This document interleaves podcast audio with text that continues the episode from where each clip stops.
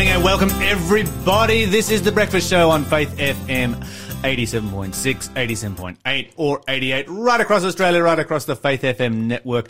Positively different radio in the morning. You're with the double L team. Lyle and Lawson. Lawson. What are you thankful for this morning? Uh, I'm thankful for a couple things. Um, oh, just life is he's got a list. life got a is list. good. Firstly, I gave someone a guitar lesson yesterday and got paid to do it. So Oh, there you go. stoked on that. That's pretty cool.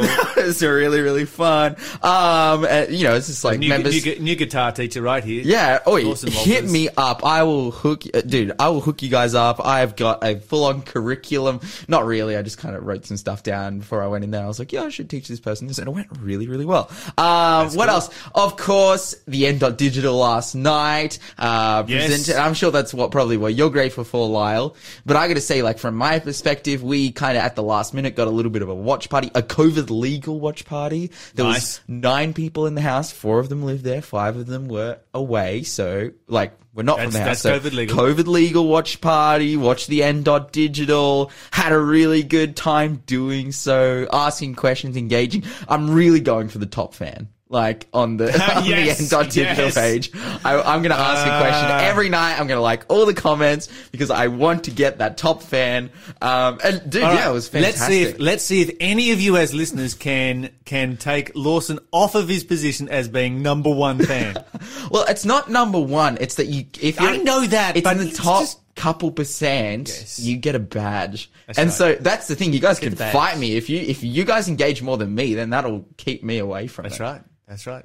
Absolutely. get on there and get on there and spread the word. That's what it's all about. Mm-hmm. I'm super thankful that all of our tech work last night so much co- more complex doing live TV than what it is doing live radio, and I never Yeah, wow. realized until the last couple of days getting it all sorted out. Let's talk about the weather.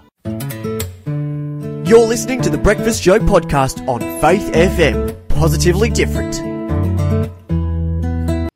I love, you know, saying it's time, you know, the time has come, this is it. It's happening. Things like that. It's happening, like, uh, about new technology. And this technology that I found, I'm honestly surprised that it didn't exist until now. I, this is, I'm actually kind of baffled. I'm like, isn't this like just the most obvious thing ever? We have robots that make cars and robots that do all kinds of things. Uh, robots that, as I shared, I think it was at the start of this week or last week, sit in your shoe and tell you where to go if you're blind. But check this out. For the first time, they're rolling out a robot that performs CPR. Okay. Right. So So you just put this beside the pool. You just keep it beside the pool. You see, so beside the pool, you have your life ring and you have your CPR robot and you have Yeah. your CPR instructions. Well, at the moment, because these robots cost like about 17,000 US dollars, So they're not going to sit beside everybody's not going to sit beside everyone's pool, but they are. Seventeen grand's not that bad, actually. For something like this. For something like, dude, this is what I'm thinking. I'm like, this is re- for for medical equipment is a Mm-hmm. relatively inexpensive. Yes. And the thing with CPR is there's a bit of a knack to it, apparently. I've never done it. I've done, you know, I've done my course in it. Yeah. And done it on dummies, you know, that kind Yeah. of thing. But if I was ever to do it for real, I'd be like, am I doing this right? Yeah, hundred percent. You know, am I, am I doing the compression, the, the chest compressions hard enough?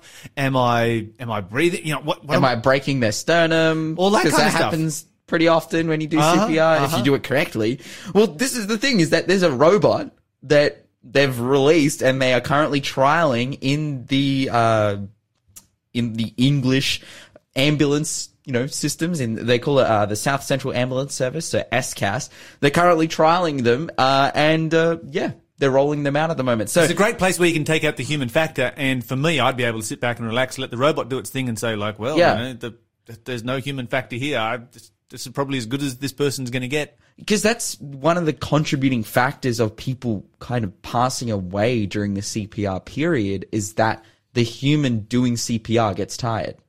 Yes, Like a particular, or doesn't do a great job. because you, ca- oh, or doesn't do a great job. Yeah, I mean, 100%. CPR is fantastic. It's amazing how many people have been brought back Mm. to life through CPR, and like, you know, ten percent, I think, of, uh, of of of people, you know, would have, you know, have have been resuscitated Mm. who would have died otherwise. Yeah, so basically it like, you know, say the ambulance gets a call, oh, my friend's like passed out or they're drowning or whatever, and you start doing your own manual CPR. The ambulance comes, it's on the way, um, and they come and, you know, come to the person who is receiving CPR. They've got this robot, they sit it over its chest, has like a you know, basically some kind of like hydraulic system that, you know, forces an arm up and down into their chest to do the chest compressions. Um, it runs off Bluetooth connectivity to like a phone or a device that the, that the ambulance person has that, who can, um, kind of decide and stipulate, you know, how much force is needed, how much, um, how much travel is needed as well because you know if you do a CPR on different people depending on their size they need different force and like if you did CPR on a baby you're only supposed to use like two fingers versus like you know if you did CPR on like a full grown man you use you know both palms kind of thing um and yeah basically like they can just chuck that stuff in and within like less than a minute you know, the person can be doing their compressions. You can chuck the seat. You can look at like the the ambulance driver, the paramedic can like look at the person on the ground, chuck in the information there, literally giving the person compressions. The person giving compressions takes a step back. They put the machine on, press go, and it starts doing it. See, what they need is to be able to send this out via a drone.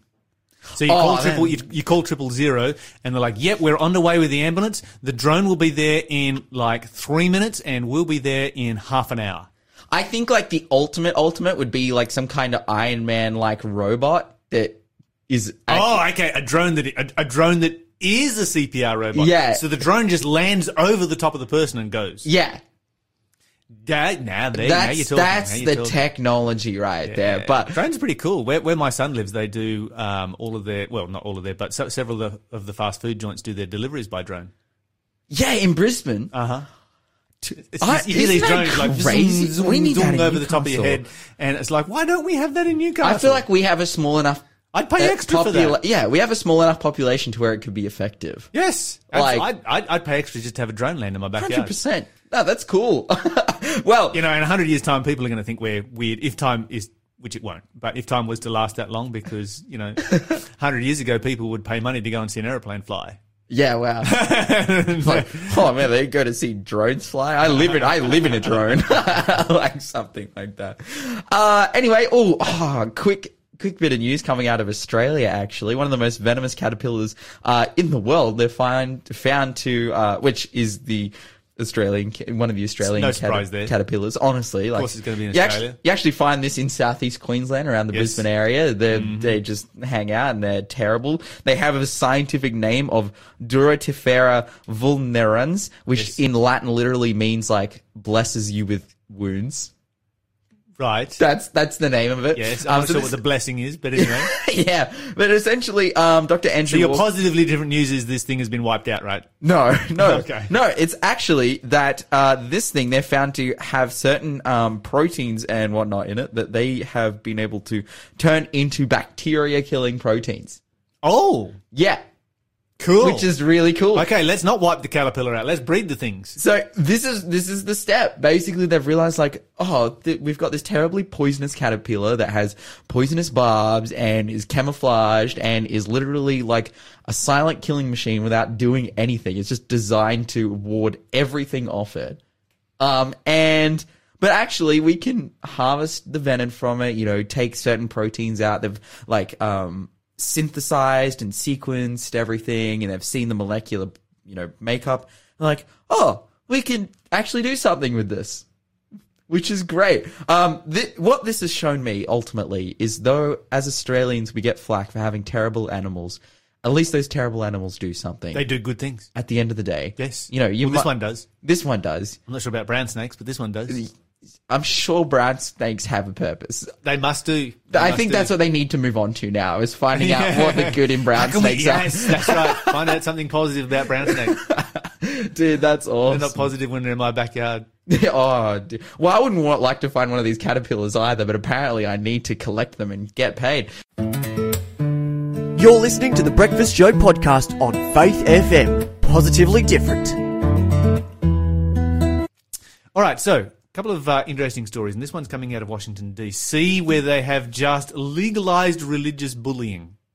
Oh, eh, yeah, okay. How, how so? So this is one that I guess you know a lot of people have been watching the COVID crisis have been waiting for when this would happen, and uh, now it has. So Washington D.C. they just passed a new law under which you can vaccinate children at school without consent from the parents and without having any legal obligation to inform the parents. In fact, they will create two different medical records for your child on one medical record, which the parents get to see.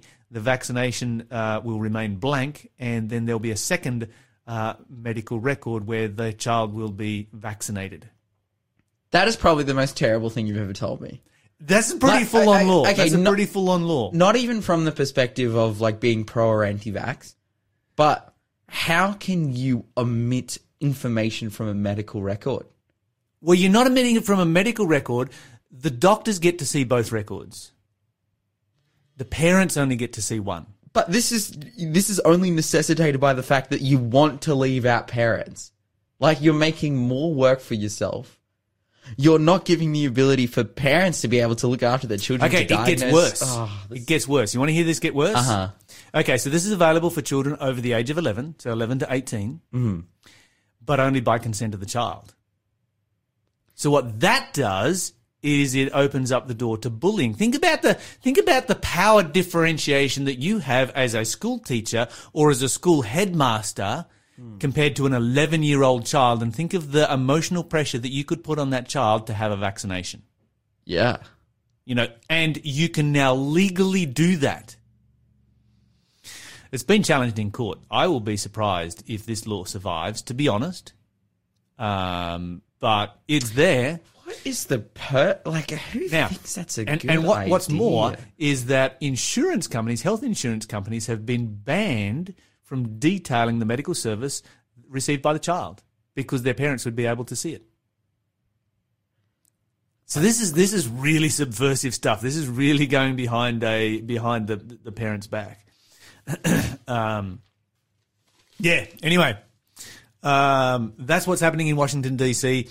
and. Uh, we kind of we kind of thought you know and, this is the thing this is the thing i'm just going to say this i'm not anti-vax Yeah. you know when i travel overseas when you and i went to uh, ethiopia we ended up looking like pincushions um, because there was a whole bunch well i did anyway i don't know whether you did but there was a whole bunch of diseases over there like yep nope nope nope nope nope don't want those and uh, Yeah. Oh, I got a couple. Yeah, hundred percent. I was like, I don't want yellow I'm, I'm- fever. I'm not anti-vax what i am in favor of is people having the freedom to choose Yeah. But even just the freedom to know, like for the parents, absolutely. That, that's that's where I'm like, uh, I'm like, okay, look, if you want to make this vaccine mandatory, like what are the ones in Australia that are like, like in Australia you kind of have a choice, but then at the same Yeah, you time do have it's a like, choice. but then it's like, okay, like every child should get like what is this, like smallpox and like da da da. Yeah, and the medical profession is going to put the put the pressure on you when your child is born or when your child is of certain ages to get certain vaccinations. And that's fine because as an adult, you can handle that pressure. You know, there's Yeah. not a big power differentiation between two adults having a discussion over vaccines. Mm. There's a massive power differentiation between an adult and a child, which is why we have the the whole thing that a child is not able to give consent because of the you know a child under the age of 18 it's impossible for a child to give consent because of the power differentiation between hmm. a an adult and a child. Hmm. And so now we've just legalized yeah you can bully a child into getting vax and the parents never find out about it. Heavy stuff That's terrible. Well, of course, like the kid has the opportunity then to tell their parents that I guess there's not a law against oh that. absolutely there's no law against the, the child telling their parents Yeah. Okay. okay Well, that's Next story. Moving on. This one's cool. Um, this is coming from archaeologists from Macquarie University in Sydney. Yep. Working in Israel. uh huh. Have discovered something. Ooh, yes. Okay. Now, have have a think about this. Out of all of the biblical archaeological sites in the world, about one percent of them have been excavated. Mm-hmm. When those sites are excavated, typically they only s- excavate about one percent of the site. You know, Yes. they dig a trench or two. So only a small portion of the site is is excavated. when they when they do that excavation, only about 1% of available material survives from the ancient past until now. So anything that's made out of anything perishable like wood or cloth or paper or papyrus or anything like that, you know, is typically long gone. Mm. And we're only collecting things that are made out of stone and sometimes things that are made out of non-perishable metals. Mm. And then on top of that, about 1% of all the things that are found get published. Yeah, wow. So there's an incredibly small amount of the available material that has just simply never been discovered. You know, what we get to read about is 1% of 1% of 1% of 1%. Yeah, wow. And amongst all of that, we have discovered over, and this is the, this is just astounding, over 100 names of, or we've identified 100 people from the Bible. Mm. That's a staggeringly high amount. Okay, so uh, archaeologists from uh, Macquarie University in Sydney recently found a piece of broken pottery beside a storage pit with the owner's name written on it. Yeah. Now, what makes this even more interesting is that this is from 1100 BC. Archaeologists used to believe that the Hebrew language didn't even exist back then. But recently they've found some, you know, material from that era and discovered that yes, it did exist back then. And this dates all the way back to the time of the judges. Yes. Okay, so that's a long way back. They've got like, you know, a dozen pieces that have any kind of inscription on them from that particular period. So that makes it in uh, uh, incredibly old for that part of the world. And of course, the other thing was that during this era, literacy was incredibly rare. Mm. Even when you move forward hundreds of years from the judges into the time of the kings, the kings weren't literate. Yeah. They would hire scribes. And so you've got very, very little writing that's actually being used. So to find a piece of writing from this era is incredibly rare. And if you're going to find a piece of writing, it's going to be related to somebody of, you know, Status. status. Mm. Very, very, very high status. Uh, so they found this piece of pottery, um, and guess whose name is on it? Okay, from the judges, I please be Samson. Uh, it's not Samson. Ah, sorry. come on, come on. It's Is- not Samson. Is it Deborah? It's not Deborah. Uh, okay. Those are those are cool guesses though. Is it Gideon? It is Gideon. Yes, dude. It is oh, Gideon. let's go. They found it. They found his pottery. Um, and by the way, this name is a name that proclaims the owner of the piece of pottery. Mm-hmm. And the name on there is actually Jerubbaal. Yes. because Gideon, his other name was his nickname was Jerubbaal. Yeah. Because he was the one who took down the altar of Baal, and when everybody got upset, he's like, "Well, let Baal defend himself. Mm. If Baal wants to come after me, Baal can come after me. Let him come." well, his dad actually said that, and uh, that was how he survived.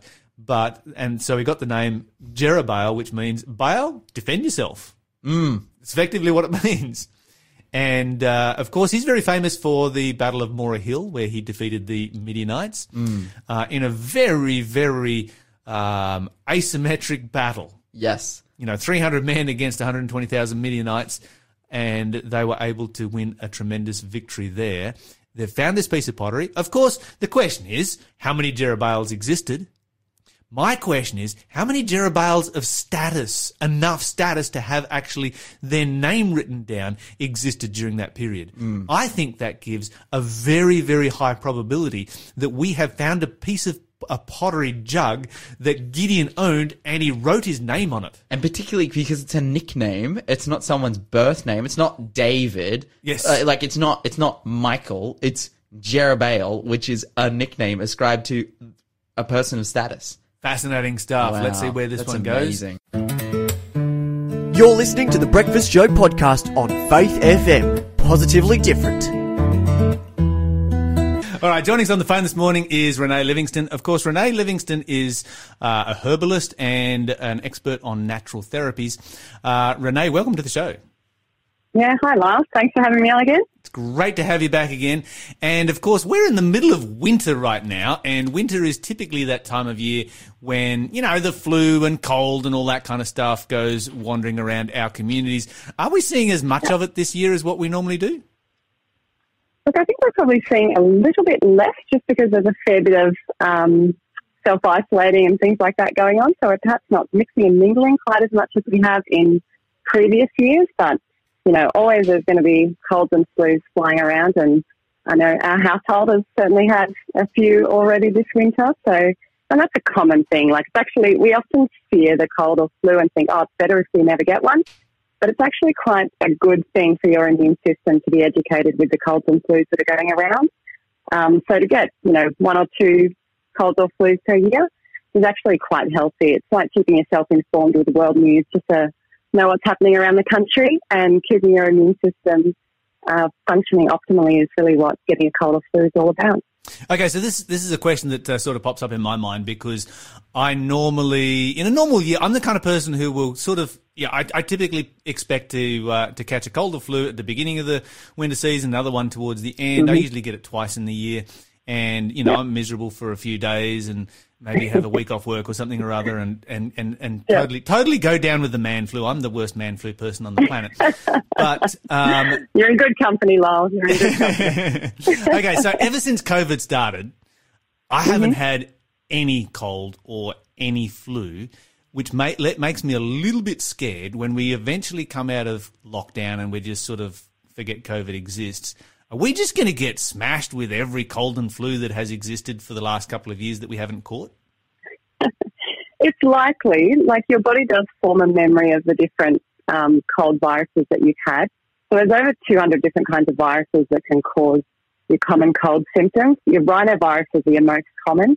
Um, but every time you have a flu, uh, sorry, a cold, your body will remember that particular virus and it'll be like well equipped and armed to fight it next time you get it. So if you go for quite a long period of time without a cold, you know, when you're exposed, your body's likely to, you know, become symptomatic and allow that particular cold to replicate just so that it can um, get its database up to date with what you've had and, you know, what it's fought before. Um, so yeah, the more colds you get under your belt, the less you'll actually be getting as you get older because the more of the 200 you can fight when you're younger and your immune system's more active, the better you'll be.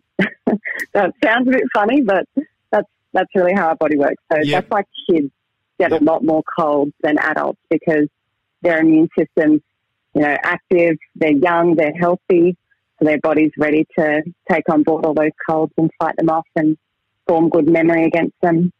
So it gives us a little bit of protection for old age. That's right. That's right. Okay, so um, cold and flus, one of those things that we're not going to avoid in our world, uh, a fact of life. They do tend to come around during the winter more so. Is that caused by the cold weather or the close proximity? Probably a bit of both. Um, obviously, with COVID happening, we've got a bit less close proximity only within your household. Um, but yeah, definitely close proximity to people, just being indoors a lot there's a lot to do with, you know, lack of sunlight exposure and all these kinds of things as well. So there's many different factors. A big one that um, I love to kind of make sure I push and make sure people know about is lack of hydration. So essentially your nasal passages, they are a moist mucous membrane. They should be like a functioning water slide park. Like when the water slide is on, the water's running through it, it's very slippery and you just slide down that thing no problem. Uh, it's hard to kind of hold yourself against the slide. You can do it, but it's you're working against a force, and that's kind of how cold viruses are in our nasal passages when we're well hydrated. If we're dehydrated, not drinking enough water, you've got 40% less um, burst signaling when in cold weather. Um, so yeah, you're less likely to be drinking. Those mucous membranes are less likely to be hydrated, and therefore it's really like a rough, easy to cling to terrain. So when the water slide is turned off, you can easily climb up that slide no problems. And that's essentially what happens with our nasal passages in winter when we're dehydrated. So you're leaving yourself a lot more open and susceptible to um, catching the cold and actually having it fit in your nasal passages and replicate um, as opposed to when you're really well hydrated. Like in summer, when we're sweating more, we're feeling more thirsty, we drink more, those mucous membranes are much more um, moist and supple, and your body can like push away those cold viruses a lot more quickly. So here in uh, New South Wales, where where we're broadcasting from, and, and, and where you're living mm-hmm. as well, we tend to have moist, cold or cool, moist, cool winters, I would describe it as. But I'm just wondering how much difference that would make if you lived in somewhere like, for instance, where my wife comes from, is in Wisconsin, where they have uh, winters where the temperature can drop to 30 below and stay there for weeks on end. And of course, there is zero moisture in the air. There is 0% humidity because any form of moisture is immediately frozen solid. Does Yeah. that actually contribute to your nasal passages drying out easier? And does somebody in that kind of a climate need to drink even more? Yeah, without a doubt, you'll definitely be having much drier nasal passages when the air is just so dry and there's no humidity in it. Um, definitely you need to be drinking water, but the other one there is actually to make sure your circulation is adequate too. So you don't want to just flood your system with too much water, um, but you definitely want to, you know, be still trying to get your two litres a day. And often when you've got heaters on or even a fire and things like that, that's going to dry the air out even further. Um, air conditioning, these kinds of things. So you definitely want to drink two litres, two and a half if you can in winter. Um, because, yeah, just because of that dry factor. But keeping your circulation um, even is fairly important too. Like our extremities tend to get really cold when the air temperature is very cool. So you'll notice if your toes or your fingers or your nose is really cold, you've got less circulation to those extremities. Therefore, you're not getting the delivery of your white blood cells to those areas. And you've essentially got like a border patrol white blood cell in your nasal passages. Um, and this is called your CD8 T memory cell. So it's essentially a, they call it your killer cell or your cytotoxic killer cell. And it sits within your nasal passages and you know, it's like it's like the bouncer in your nose that essentially tells the viruses, hang on a sec, you know, we're determined to come in here.